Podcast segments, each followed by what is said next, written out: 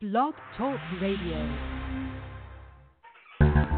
We are the heirs of that first revolution. Will a strong and united America still be a force for freedom and prosperity around the world? America has created the longest peacetime economic expansion in our history. We are the heirs of that first revolution. Good common sense and sound judgment of the American people and their essential love of justice.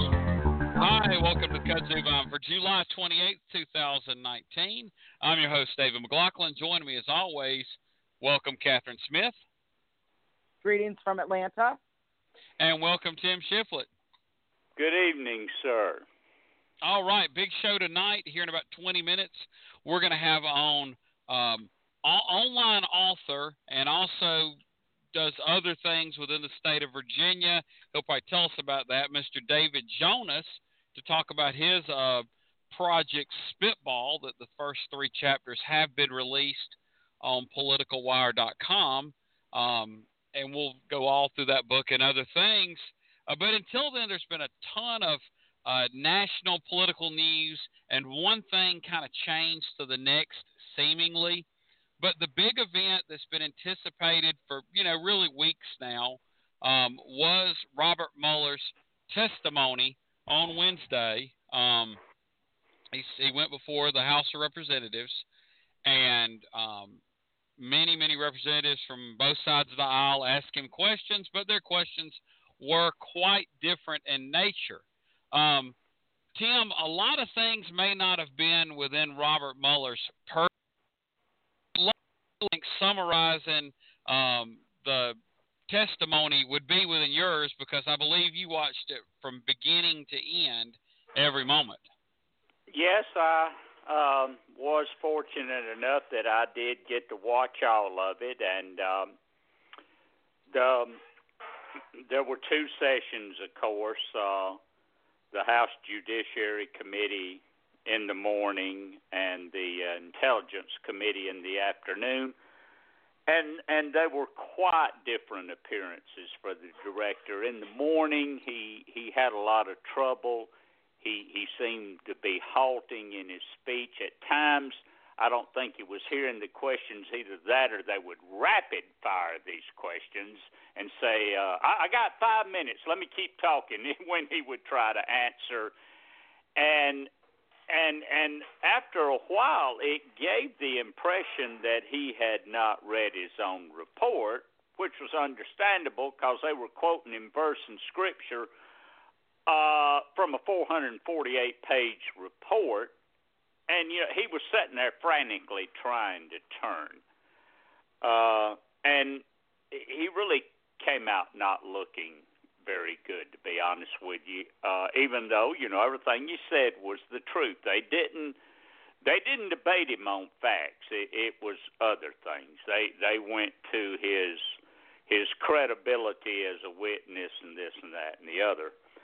Uh, and Republicans were understandably understandably gleeful after it was over, including Trump. Uh, but in the afternoon, um, it, it, it was a little bit different. Though it, it went much smoother. They were talking more about Russia, um, and, and you know, you know, it, it went better. But I, I don't. If people were expecting to move the needle, guys, it, it didn't move the needle at all, really. And uh, polling after it was over proved that. So I said we're just we're just right back where we were, and there we are. Yes, Catherine, your thoughts on it? Well, you know, I um I think I only I only heard a little bit of it. Um, I read some reviews. I heard a little bit of it on the radio, and I guess it was exactly what I expected it to be. I wasn't surprised or disappointed. I just I, I I figured that he was going to give very short, very um, succinct answers. I, I agree he was a little stumbled a little in the morning. I don't know if he was tired or unexpe- or or just I don't want to say unprepared. Just uh, he seemed a little anxious almost. Um, but I didn't expect it to be uh, to, there to be any grand uh, reveal or anything. I didn't expect him to, you know, be uh, particularly uh, dramatic. Um, I think it was exactly what I expected. I know a lot of people were expecting more from him, uh, especially uh, people, uh, uh Democrats and more progressive people were expecting. I think him to be more forthcoming about uh, impeachment, and but I, I really wasn't expecting that, and I think he was very. Uh, I think it was obvious that he did not want to be there, and would have preferred to let his uh, report speak, you know, stand on its own without his comments. Yeah, Catherine, I think you and I kind of going in with a much the same anticipation. If he wanted to say more, he would have put it in the original report, or when they, uh, you know, unloaded a box of sharpies on the thing, uh, redacted everything, he would have spoken up. And then also, he was so adamant about what the scope would be and wanted to be such a very tight scope there were all these indications he didn't really want to reveal much more than he had. And so I, I kind of thought compared to the Comey um, hearing, you kind of expected more out of Comey hearing. You got more out of it. You expected less out of this one. You got less out of this one. No. Um, so that that's kind of what I see. Tim, you you disagree? No. Yeah. Well, it, it, it, optics. Optics is the word I was searching for people expected to see at least see the Bob Mueller that they saw ten years ago at these things. He hadn't done one of these in six years, and it showed. He used to be um, more, should I say, sharp, at least in appearance, uh, when he was engaging. You know, uh, committee members. He used to be. Uh, little seemed a little more focused in those days. He was more willing to mix it up a little bit in those days. Uh, he just didn't seem to, dare I say, be the same person. And it, it, it's like the Kennedy Nixon debates in, in 1960. That's what I'm going for. People that heard those debates on the radio thought that Nixon had either won or at least tied and people who saw him on television thought that Kennedy had clearly won, and it was all about optics. And that's what that was all about the other day. And Republicans sensed that Mueller was that way, and it emboldened them to just begin virulently uh, uh, attacking him. Uh, uh, Gohmert was almost screaming at him. And They were using words like un-American and and Mueller just sat there and looked at them essentially when they when they said those things. So it it did not go off as well as it could have gone uh, in the optics department, and and people pay attention to things like that. Like I said, they did not contest him on the facts in that report. They went after him personally. Yeah, and I tell you, as listless as he looked during the thing, to me, and the way the Republicans attacked him, even though, you know, he was appointed first by Republican administration, you kind of are shocked by that. But to me, the most galling thing was after the testimony that afternoon, Ken Starr um, remarked that he couldn't believe how Robert Mueller had overreached in his, the scope of his investigation and you're sitting there going, wait, weren't you charged with investigating a land deal and you got to sex? Um, how in the world can you say that anybody overreached um, what you know was their purview to use Robert Mueller's terms? But see, he's a you know a very loyalist Republican, and does this kind of show where the Republican Party's at? One thing happens two decades ago and they look at it one way, and then later something else happens, and the rules have completely changed, Catherine. Oh, absolutely. And as far as getting personal with with um, their comments. I think that's the the new Republican way. I mean, look at what else happened this week with uh, our president. I mean, he's just all about going personal, and I think the rest of the party is following suit and just, you know, going personal all the time. It happens all the time now. Yeah, rules of the games have changed. Well, you know, I, I don't know. Uh, I guess we need to have that wrap up question. Tim, where do you think the Democrats go from here? I mean, is there anything left of the Mueller report um, in a broad, expansive way? Um, I mean, obviously, you can talk about it at a party fundraiser or a party event, but as far as a, you know, a real um, thing where you can change minds of people in the middle or on the right is there any more life to the Mueller uh, investigation? Well, according to the polling, no. Uh, Politico uh, and Morning Consult did a poll as soon as it was over. And we are right where we were. Uh, about thir- a third of the voters say impeachment proceedings should begin. 46% say no, 16% undecided. That's within a point of two of, of where it was. Uh, and and when and then you look at Nancy Pelosi's problem, guys. Uh, by 64 to 18 percent, Democrats support moving ahead with impeachment, and Republicans six percent of them support it, and 86 percent are against it. Um, the uh, uh, another another problem you got here too is that independents really are, are not on board with with with doing it either. A majority of them are not. So really, I don't I don't see where Democrats have to go because about two thirds of them is the only group now that support um, moving ahead with impeachment proceedings. Um, so you, you it, it, it's all split up. Uh, 35% say Mueller exonerated Trump. 40% say no, he didn't, and 20, 20, uh, 20 uh, about a quarter of the voters don't have a clue either way. Um, they're, they're split on whether the Trump campaign worked with the Russians. 43% say yes, 39% say no. Um, so I, I just uh, I, I, I just uh, forty percent of the people say that this investigation will not influence their vote at all next year. Twenty nine percent say they are less likely to vote for Trump. Seventeen percent say they are more likely to vote for Trump.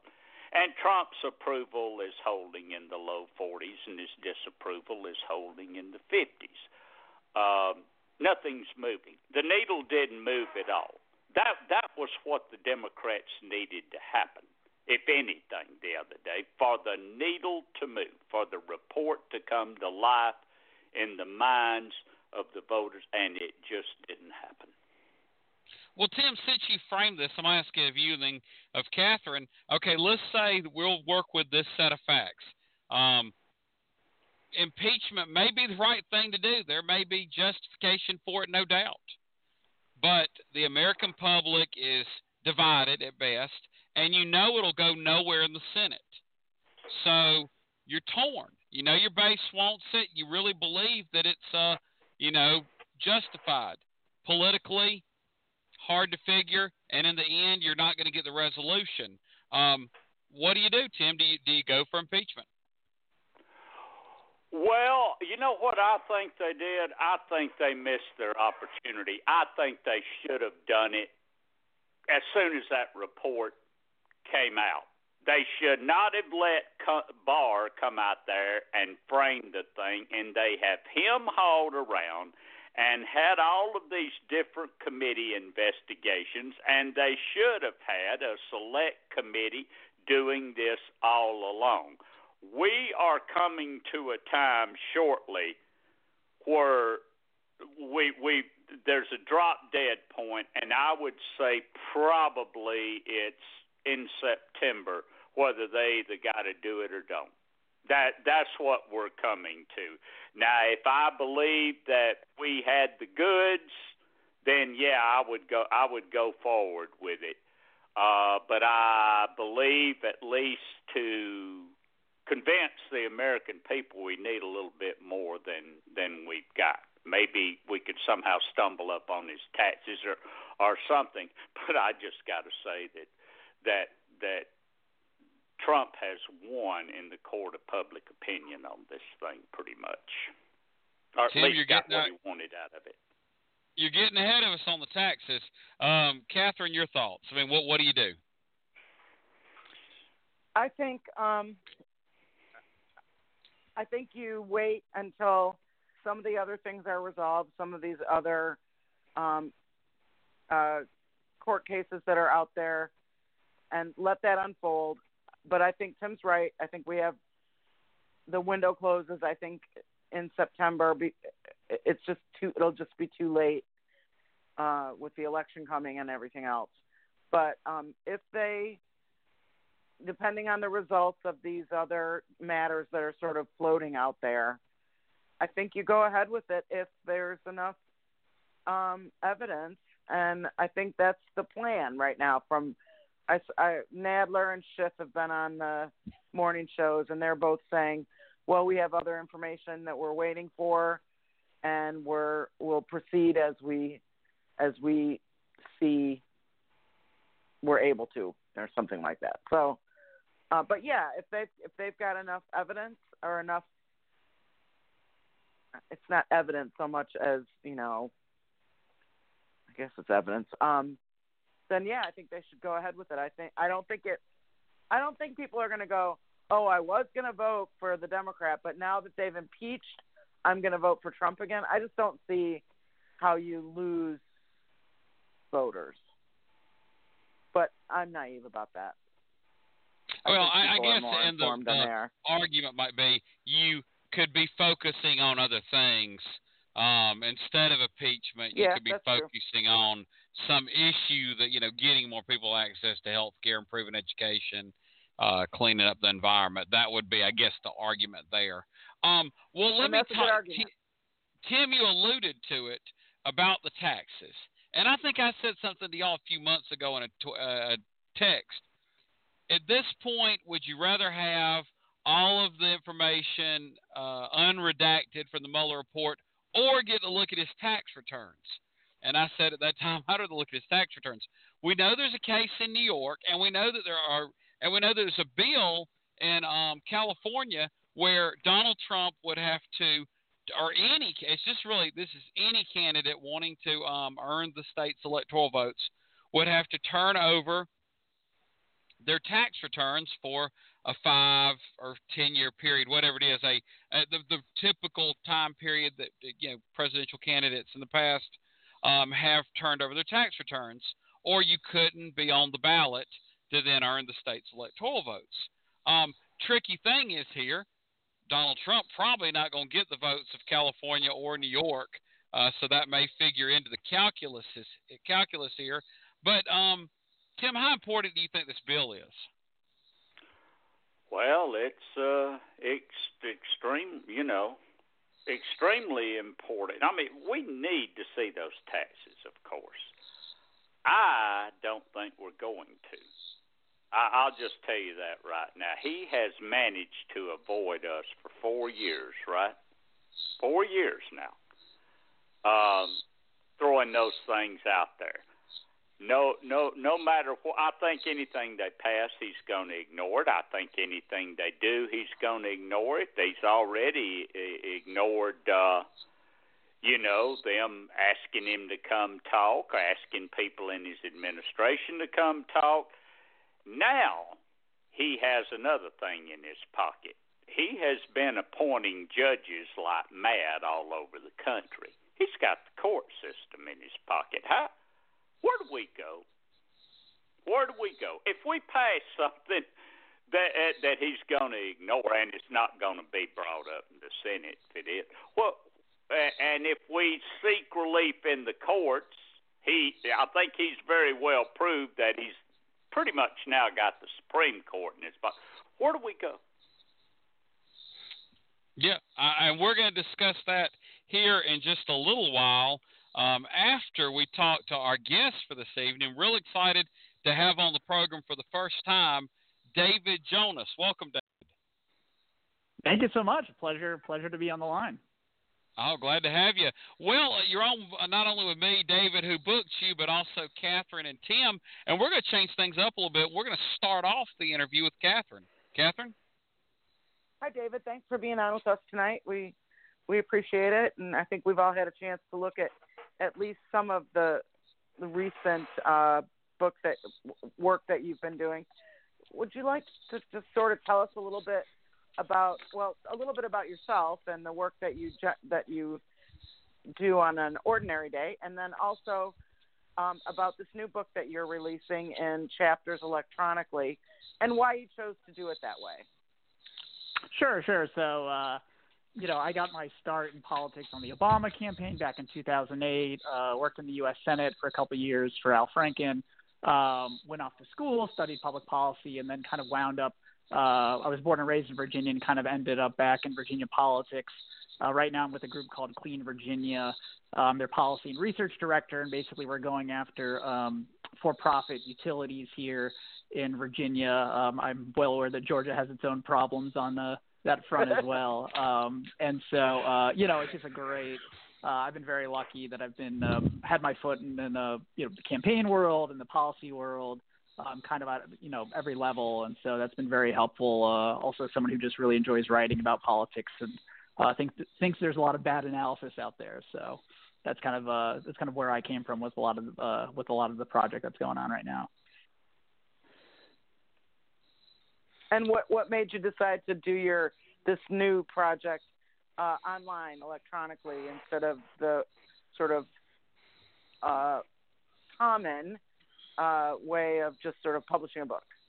What what was the yeah, I, I, think, for that? I think a lot of it. I think a lot of it was. So my co-author on this is Taegan Goddard, who uh, who runs PoliticalWire.com, and he's run that website for about 20 years. And uh, you know, I just think he is um, probably the the most dependable, um, you know, political mind, uh, you know, and kind of uh, American uh, online uh, analysis. I just think he's I just think he's um, just uh, the the pinnacle of his field. And um, I had started writing for him.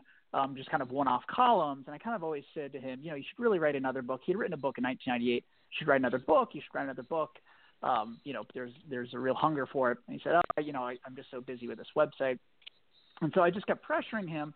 Um, and then eventually he said, um, okay, um, you know, we'll, we can try and do um, the book deal route, um, but if not, let's just let's just serialize it and publish it ourselves. So, um, you know, I think I think part of it came out of um, just wanting to uh, just use his kind of platform that he has on Political Wire. I think he has something like a million visitors every day um, and trying to, and he has kind of a members only section, just trying to um, kind of reward those readers and also kind of give a new way to interact with the book. And I don't know, it just sounded kind of new and exciting and also a way to um, chop it up. Writing a book can be kind of daunting, so it's kind of nice to say, all right, we'll do a chapter a month and um, um, see how it all turns out at the very end. Also, it's just how quickly political news is, is going. Um, it's kind of nice to be able to uh, work on this stuff on the fly.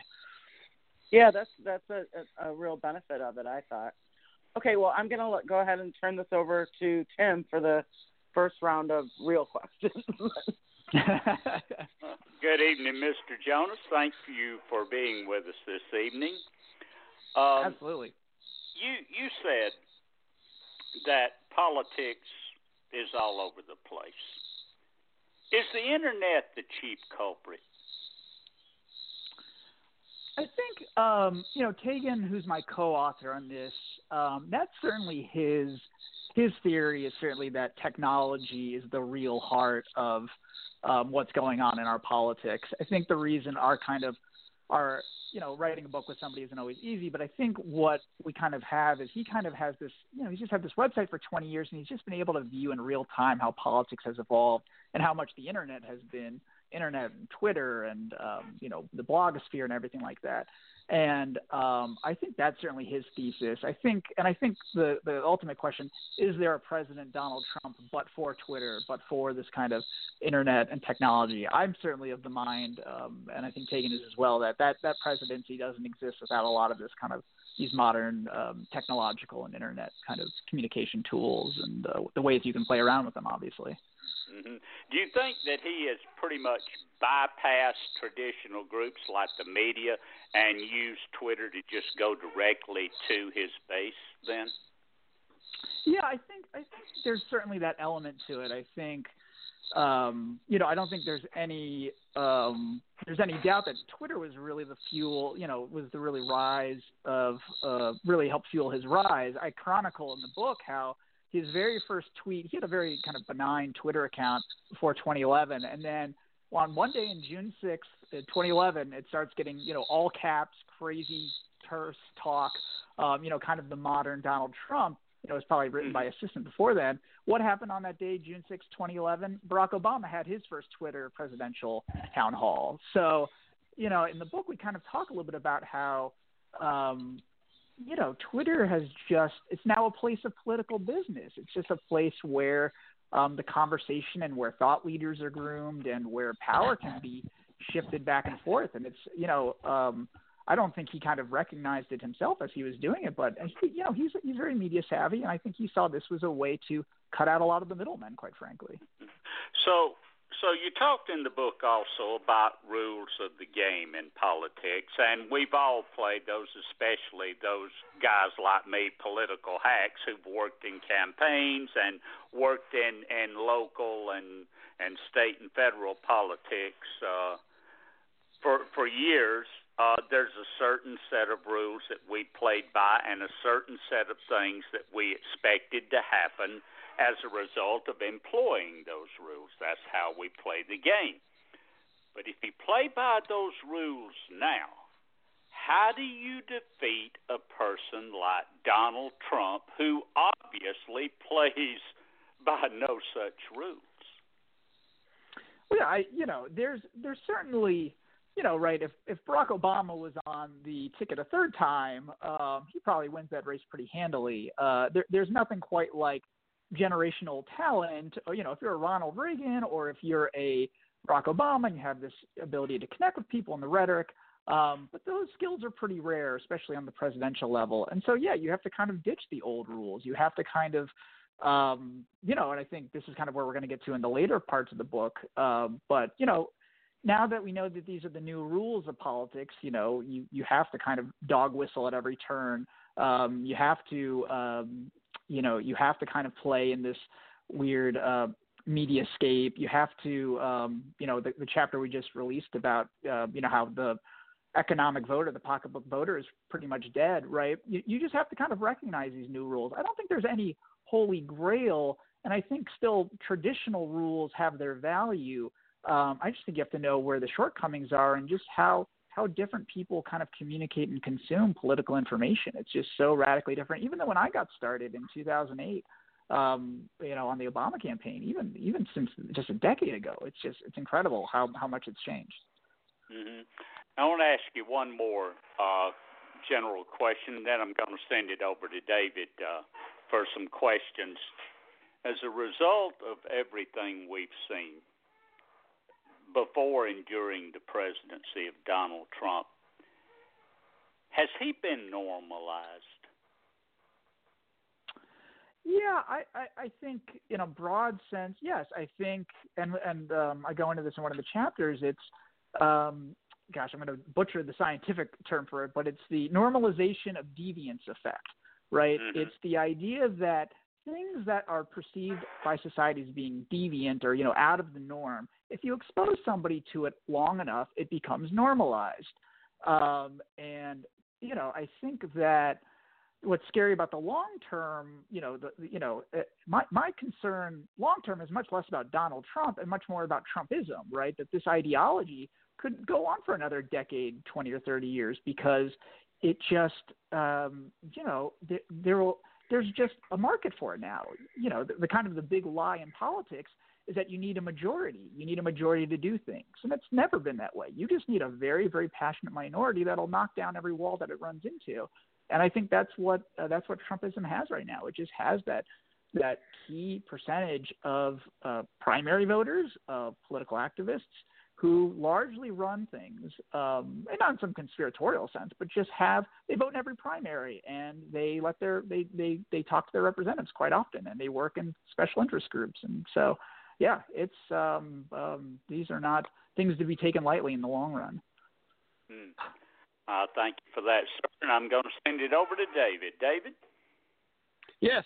Well, David, um, I wanted to ask you about one question about each chapter. First one, uh, chapter one, about you know you use the analogy of the spitball and baseball, uh, very clever and way to get folks in.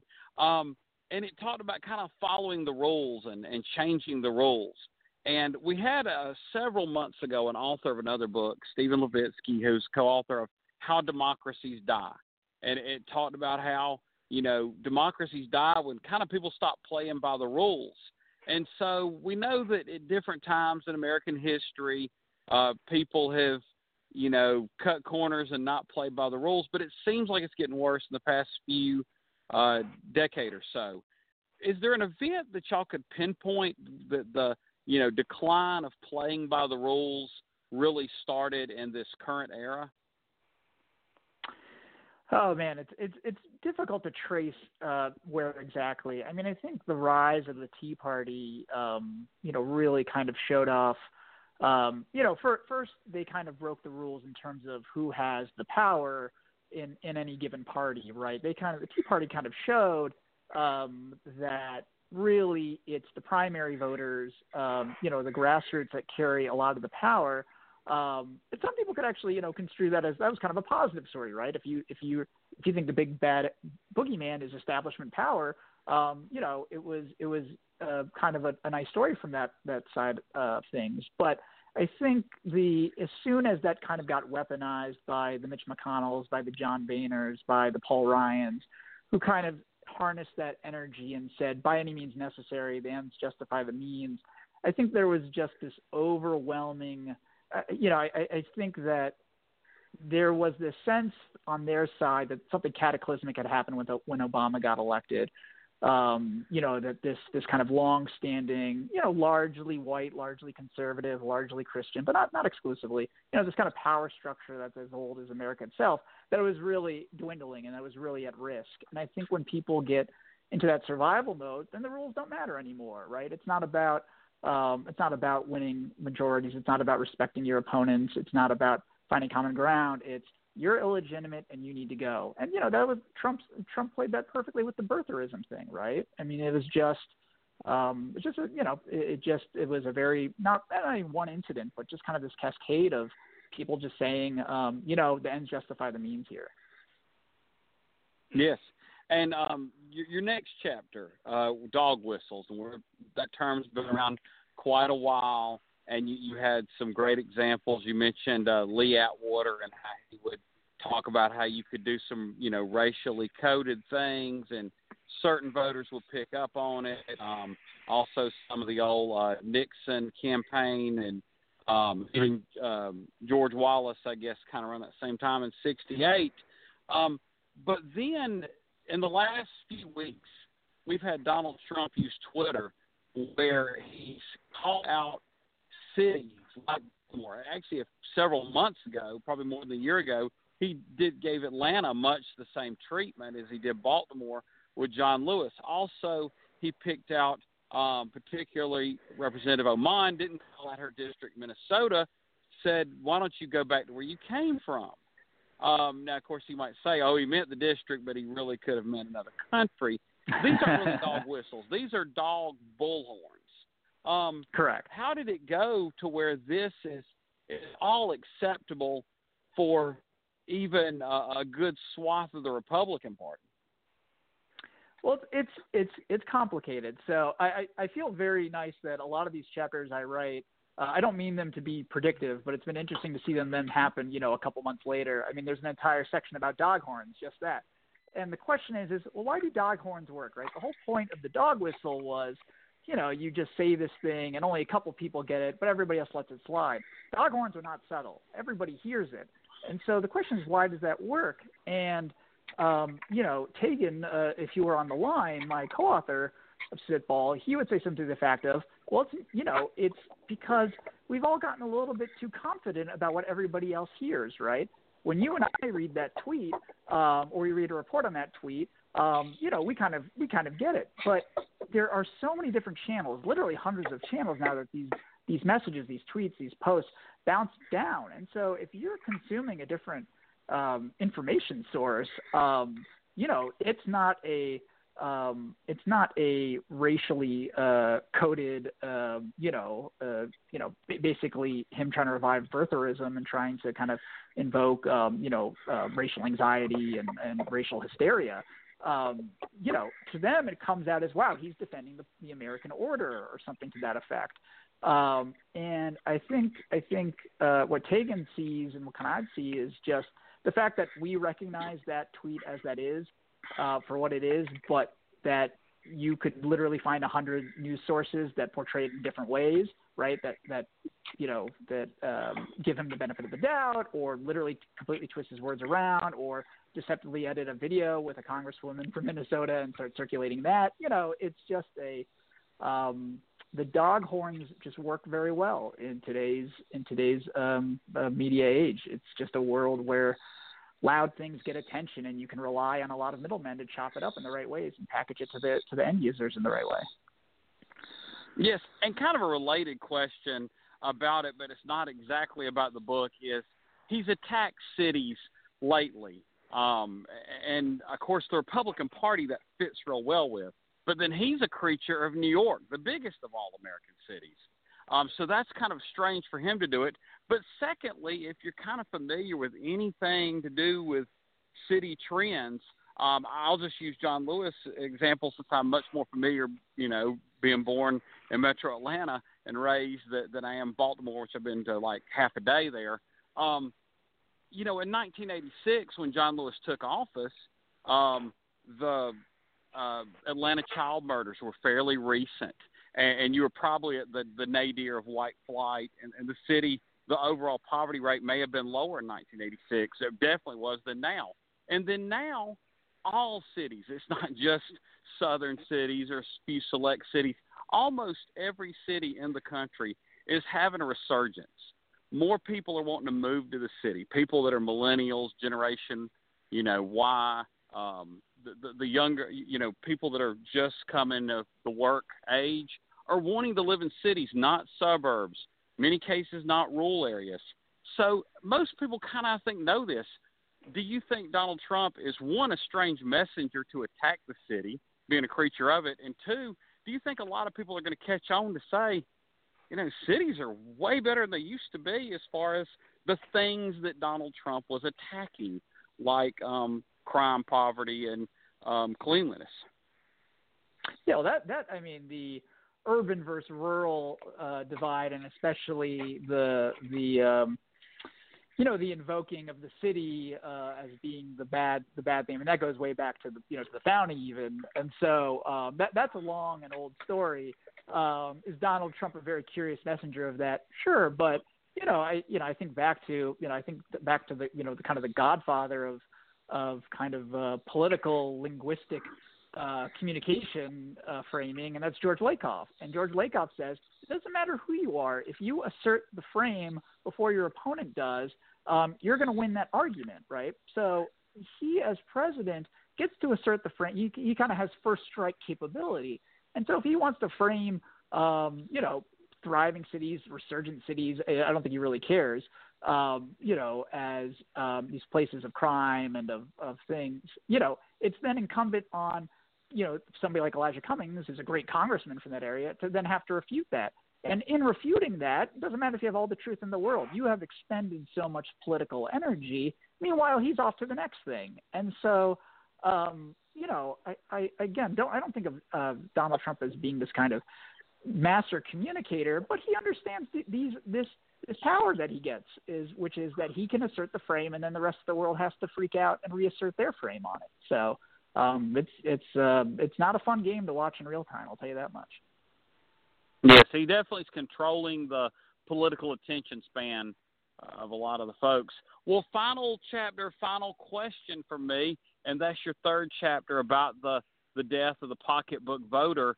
Um, and I don't want to talk so much about the pocketbook voter part of it. Is you mentioned Kentucky, and uh, Kentucky is a very intriguing state in that um, it had probably one of the more popular um, locally run uh, state health care system, or you know, got involved in the in health care under Democratic Governor Steve Beshear. Yet at the same time, it really moved towards the right at the national level, towards Republicans, and now you have a situation where I think some Kentucky voters are not happy with what they're getting in the governor. They're not happy with what they're getting in Mitch McConnell. They remember Steve Beshear and how popular it was, but they just don't like those old Democrats. And so they don't feel like they have any choices, and that's of their own doing. Um, how does all this kind of fit into the, you know, the death of the pocketbook voter? Is this cultural um, inclination one way or the other more important than, you know, what's good for your family? Yeah, I, I think it quite frankly goes beyond kind of culture or economic issues. I mean, I think the reason Mitch McConnell, um, you know, it's kind of Mitch McConnell. Uh, at least I assert in this chapter, spitball. You know, it's it's Mitch McConnell's world, and we're all kind of living in it. Um, and I think what Mitch McConnell kind of understood about voters, not just in Kentucky, but kind of throughout the country, is that um, what they care deeply about more than their health insurance, more than they care about coal, uh, more than they care about you know fine Kentucky bourbon, uh, of which I'm a very large big fan. Um, what do they care about more than these things? They care about power. And um, you know, there are you you may not like Mitch McConnell, uh, you may not like um, the current governor Matt Bevin, uh, but if he keeps you away from the bad people, the truly bad people, or the bad things, um, well, that's that's just uh, sorry. I, I have to make the the the worst, the better of two bad choices. Uh, I think that's a false choice, quite frankly. But I totally get it. I totally get that. Uh, you know, Mitch McConnell at every turn has kind of given Kentuckians a vote. Um, you know, you can either um, stick with me and I'll gain all the power um, and I'll use it in the way that I see fit. You know, I'll, I'll stack the courts, I'll protect the people on our side. Um, uh, you know, maybe maybe I'll pass some tax cuts and get around to that sort of thing. We'll see. Um, um, and I just need a vote from you every once in a while, and I'll keep the bad people at bay. I mean, I think that's the basic thing that he hit upon, and that's given. That's that's why he's kind of taken over the political world. It's kind of you know, even more than Donald Trump, we live in Mitch McConnell's world. Um, the world that Mitch McConnell wanted uh, is the one that has really won out. Um, you know, there's a chance in 2020 to send him packing for once and for all, um, and I'm optimistic. Uh, but it's going to be up to the voters. They have a real, real decision on their hands up in Kentucky. Yes, well, I want to thank you for coming on, but before I let you go, I want to pass it on to Catherine and Tim if they have any further questions. Um, Catherine?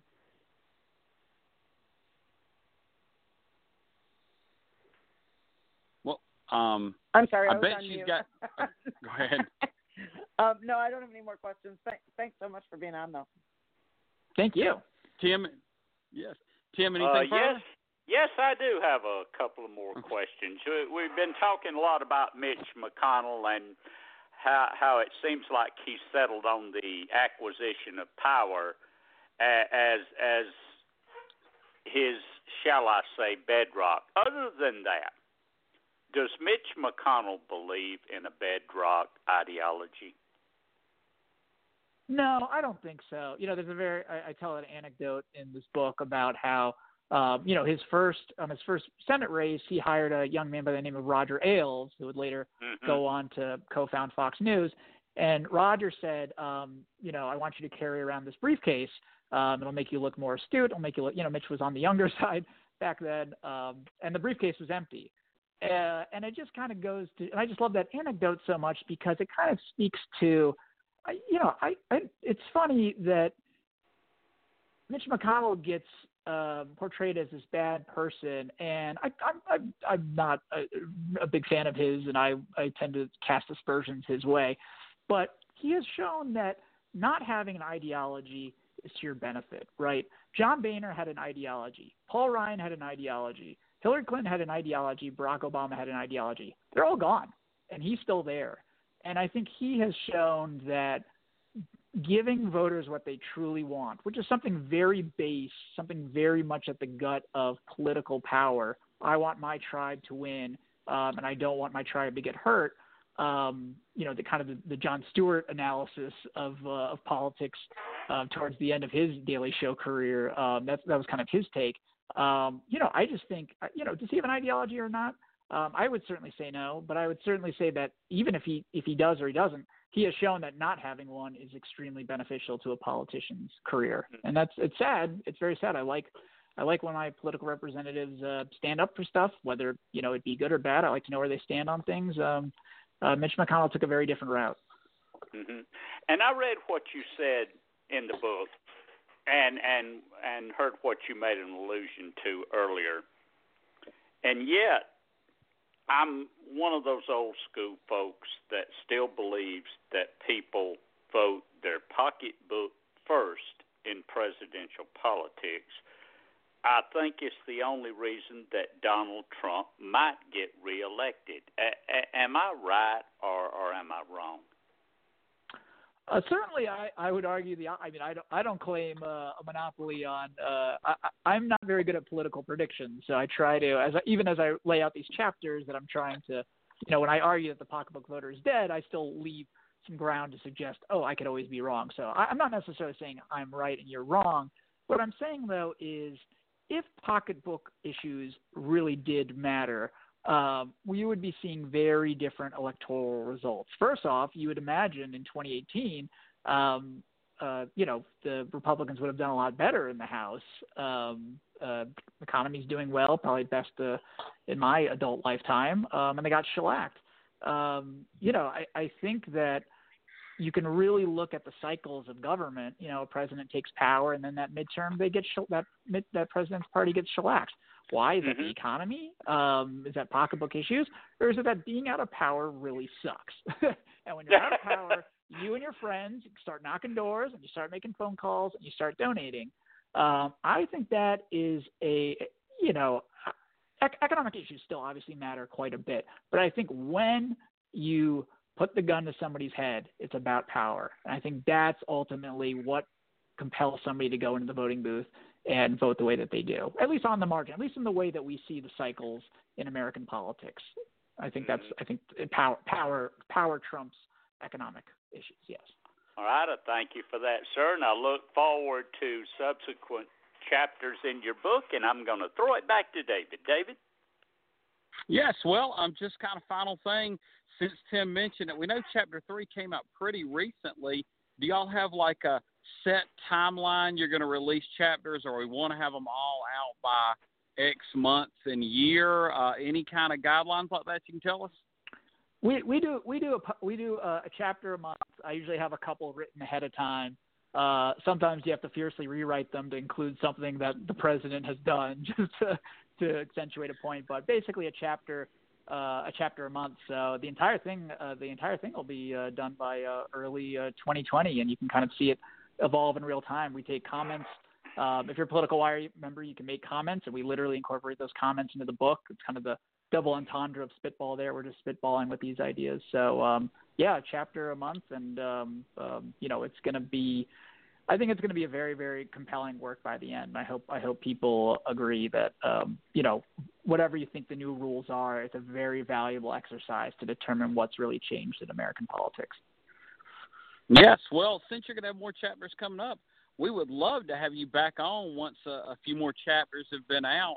Uh, we probably would love you every month, but that's probably a little too much. So we may let say th- another three get in the can, if you will, and and we'll get you back on if you're willing.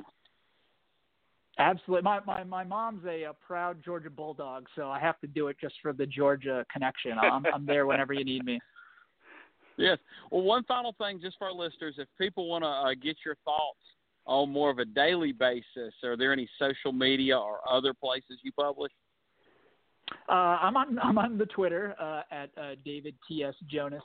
Um, I, I I'm mostly just writing in the book, uh, quite frankly. Um, I used to have I used to do columns, but um, I got I got a kid and a wife and a full time job, so just writing the book is uh, is uh, with Taegan is uh, is adventure enough for me. But um, yeah, yeah, I hope people I hope people will just uh, tune into Political Wire. Uh, I just think it's the best website on politics and uh, all the internet. And so if you need somewhere to go, go to Political Wire. Oh yes, we're big fans, and a ton of our show prep comes from uh, Taegan's work. Oh yeah, oh yeah. If you read that every day, you're like sixty percent of the way there to being like a, a, a good political pundit. All right. Well, David, thanks for coming on the show tonight. Thank you so Thanks much. a lot. Thank you, sir. Yes.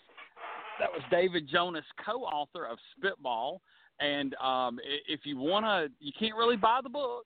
You go to Political Wire, and then you'd have to become a member to get every chapter. But it's just another added benefit um, in addition to the exclusive content. And they have uh, newsletters that you get if you're only a member and things like that. Well, guys, let's get back into our discussion. And Catherine, I think we were with you on the tax returns. Um, do you think the tax returns are going to be more compelling and more damaging to Donald Trump than the Mueller report seemingly has been to this point? Uh, I don't know if they'll be more damaging. I think they'll be more interesting, and so I guess probably more damaging because uh, I, I I don't think they're going to be. Um, I don't think they're going to make Donald Trump look very good. Uh, and I think people understand them more than they understand a whatever hundred of hundreds of page document. I think people can sort of understand what a you know we all we all file taxes. They might not be as complicated or as you know the same forms or whatever as uh, someone like Donald Trump, but we all understand what it means. And so I think uh, I think for that reason, yes, I think that it'll be more interesting and probably more uh, could be more damaging. I suspect it yes. be more damaging.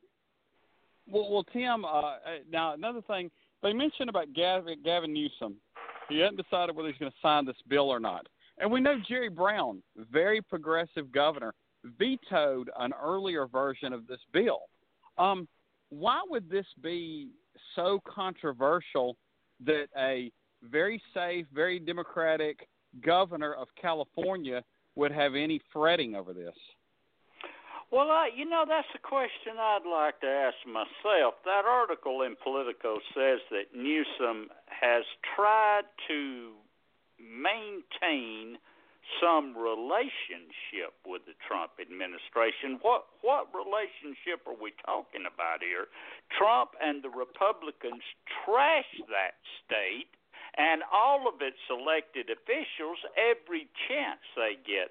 So, what kind of relationship is he trying to maintain? I mean, California's had to go its own way on like the environment and trade and and all kind of stuff uh, on account of things that Trump has done and said. So on, on these taxes, the Democrat in me says sign the bill. Although the pragmatist in me knows that signing that bill will probably not get Donald Trump's tax returns released. So, what's the upside? Well, I, I will say this: maybe it puts in a rule uh, reasserts a norm, a norm that you know Mitt Romney and John McCain followed, that George W. Bush followed, that you will release tax returns and let people know that you don't have a monetary interest in serving in government. Something that George Washington uh, spoke out against. You know, all the way back in the you know the very first administration or before the first administration, when they were setting up the guidelines for our government. And so I think that would be the positive to it.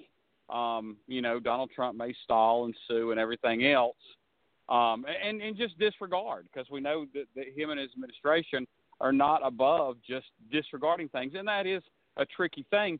If this were a Michigan, a Wisconsin, uh, maybe even like a Texas or a Georgia, uh, obviously if it was Texas or, or, or Georgia, you'd probably have to sign it. But if it was a swing state, it would be something where he might have to actually release his returns to win that state. Uh, Republican state obviously want those uh, um, electoral votes, but I think he knows he ain't gonna win California anyway, so he could just refuse to win them uh, and refuse to compete. for what that's worth. Well, um, guys, it seems like we got about two more topics and to- time enough to maybe start to cover one. Um, since we kind of mentioned it, we can wait on the wall, uh, and it's not like we haven't been there before. This tweet or series of tweets about Elijah Cummings, about the city of Baltimore, you know, like we were talking about with David Jonas, not a dog whistle, a dog foghorn. Um, Catherine, why in the world does he do this? I think it um, satisfies his base. It makes them feel like he's uh, looking out for them because uh, you know they know that because they're they're unhappy about uh, they don't like cities, they don't like urban uh, communities, and uh, so I think it's uh, a big loud foghorn to his to his uh, base. Plus, I think it's also the way he feels. I mean, I think he. I, I mean, I think that's what he thinks, and he But- just sort of can't resist it. Well, Catherine, why does he feel this way being a creature of New York? You know, if this were some rural politician that was a true populist that maybe had many of the same opinions and, and everything else about him, I, I wouldn't like it. I wouldn't agree with it, but I'd understand where it's coming from.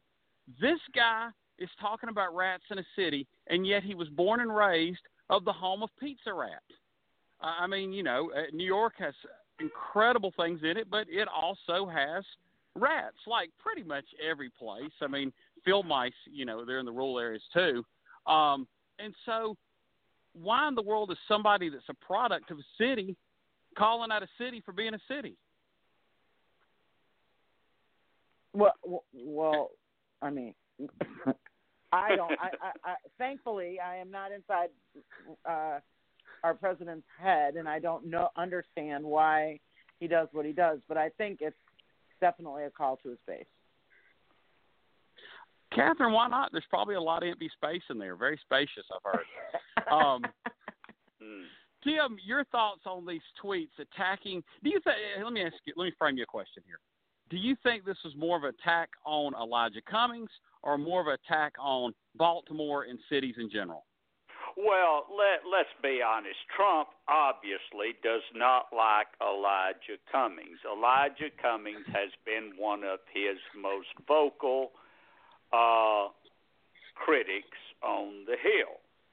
And Donald Trump does not like anyone who criticizes him, especially someone with as large a bullhorn as Elijah Cummings would have. That being said, what set Trump off here? Apparently, he saw a segment on Fox News where they went in with cameras into the um, poorest parts of Elijah Cummings' seventh district. You know, he has a, a good sized district, both in the city and in the suburbs, and he actually has rural areas in his district as well, the seventh district of Maryland. Uh, but they they kind of cherry picked areas and showed, you know, trash and rodents, garbage on the streets, a couple of buildings falling down. Trump took Wait, that to mean, aha, well, look what we've got here, and now I'm going to go after Elijah Cummings. It shows what Trump watches on TV. Mostly that, and especially those shows where they brag on him and that sort of thing. Uh, you want to know some trivia about Baltimore, guys? Tell us something. Well, Thomas D'Alesandro, back in the 30s and 40s, was a congressman, later on the mayor of Baltimore. His son also later on was the mayor of Baltimore, and as it turns out, he is the father of none other than Nancy Pelosi, who was born in Baltimore herself. Now, I'm sure that mango moron in the White House didn't know that when he started jumping after Cummings. But it has come out as a companion part of this story as this story has unfolded. David, another thing, you mentioned rats. Well, they actually did a study on rats about five years ago in New York City. There's five rats for every person in the five boroughs. About 34 million rats. New York City is listed as the dirtiest big city in the United States. And where is Trump from again? Yeah. I mean, Yeah. it doesn't even make sense, does it? That he gets Yeah. away with doing this stuff. and this isn't an attack on big cities. It's just when you put all that asphalt and, and everything else, you just have a lot more people. It's just going to happen. It's just the nature of things, and it's just it's not good or bad. It just is. And, and there's so many good things about cities. Um, you know that you get culture and social life uh, that people even outside of that city get to appreciate. Uh, Tim, you and I get to appreciate a lot of things about Atlanta, even though we don't live even in the metro area, Mhm. because we live close enough to it. Catherine gets to you know Mhm. partake in it pretty much on a daily basis. But um, Mhm. we benefit from cities even if we don't live there, and that's why it's just silly to um, you know diss a city. We know civilization occurred when they started forming cities between the Tigris and Euphrates. So if you don't like cities, you don't like civilizations, and I personally don't want to go back to hunting and gathering.